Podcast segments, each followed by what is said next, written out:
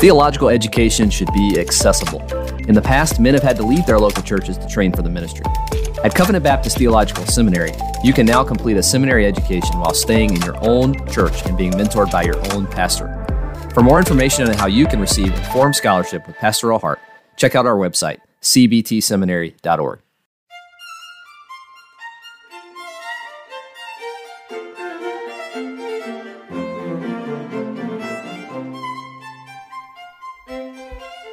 You are listening to Particular Pilgrims Stories from Reformed Baptist History with Commentary.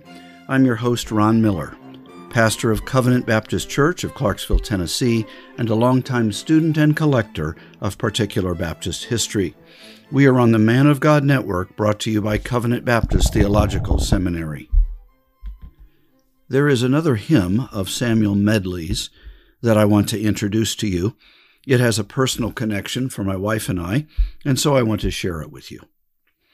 It was originally entitled The Wisdom and Goodness of God. It's one of my wife's favorite hymns, and one she wrote a paper on for Dr. Michael Haykin in her classes at CBTS.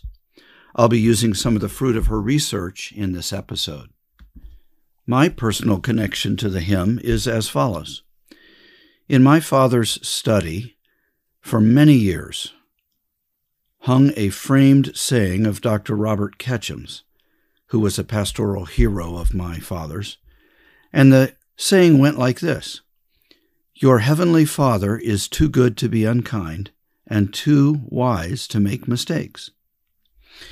But this aphorism did not originate with Dr. Ketchum.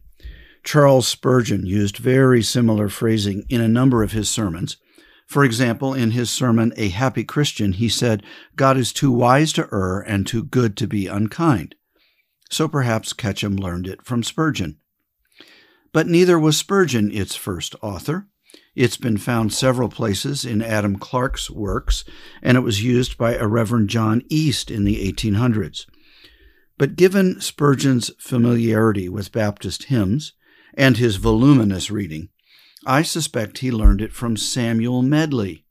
For in the hymn referenced earlier, the final two lines are Too wise to be mistaken he, too good to be unkind.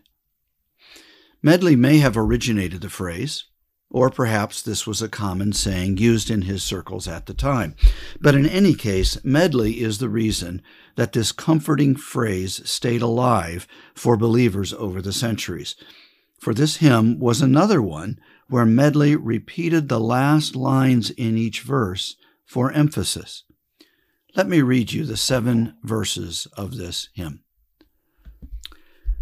God shall alone the refuge be and comfort of my mind. Too wise to be mistaken he, too good to be unkind. In all his holy sovereign will he is, I daily find too wise to be mistaken still, too good to be unkind. When I the tempter's rage endure, 'tis God supports my mind, too wise to be mistaken sure, too good to be unkind. When sore afflictions on me lie, he is, though I am blind, too wise to be mistaken, yes, too good to be unkind. What though I can't his goings see, nor all his footsteps find. Too wise to be mistaken he, too good to be unkind. Hereafter he will make me know, and I shall surely find. He was too wise to err, and oh, too good to be unkind. Thou art, and be thy name adored, and be my soul resigned. Too wise to be mistaken, Lord, too good to be unkind. This may have been written as early as 1777, but it was certainly complete by 1790.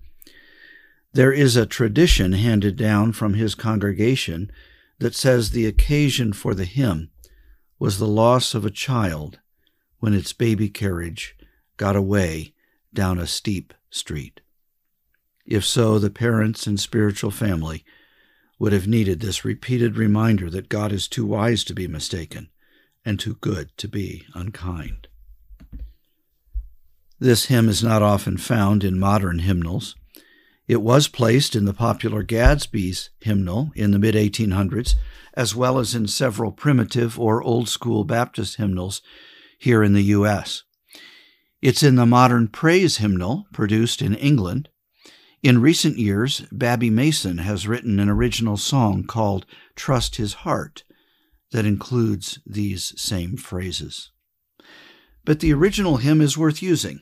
It's in common meter, so a congregation can select a well liked tune, such as Dundee or another, and be able to sing it immediately. Choosing some of the verses and imitating Medley himself by printing them in the bulletin is, of course, easily done. It was a very common thing for parents to lose children in that era. There is extant a poem written by Medley to Samuel Stillman, the prominent Baptist pastor of Boston, Massachusetts. Medley learned that Dr. Stillman had lost a daughter to death when she was 23. So he wrote a poem to comfort and strengthen him. Notice how Medley uses the phrase still man to make both a personal and pastoral point by playing on Stillman's last name. To Dr. Stillman of Boston, in North America, on the death of his daughter in the 23rd year of her age.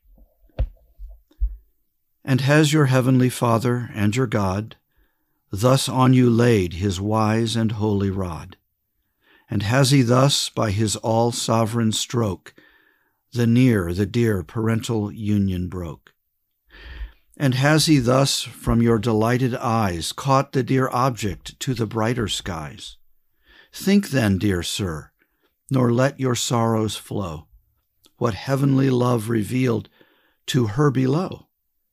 Yes, 'twas this love dispelled her every fear, made ghastly death an angel's form to wear, caused her to triumph o'er the gloomy grave, and dying sing the power of Christ to save.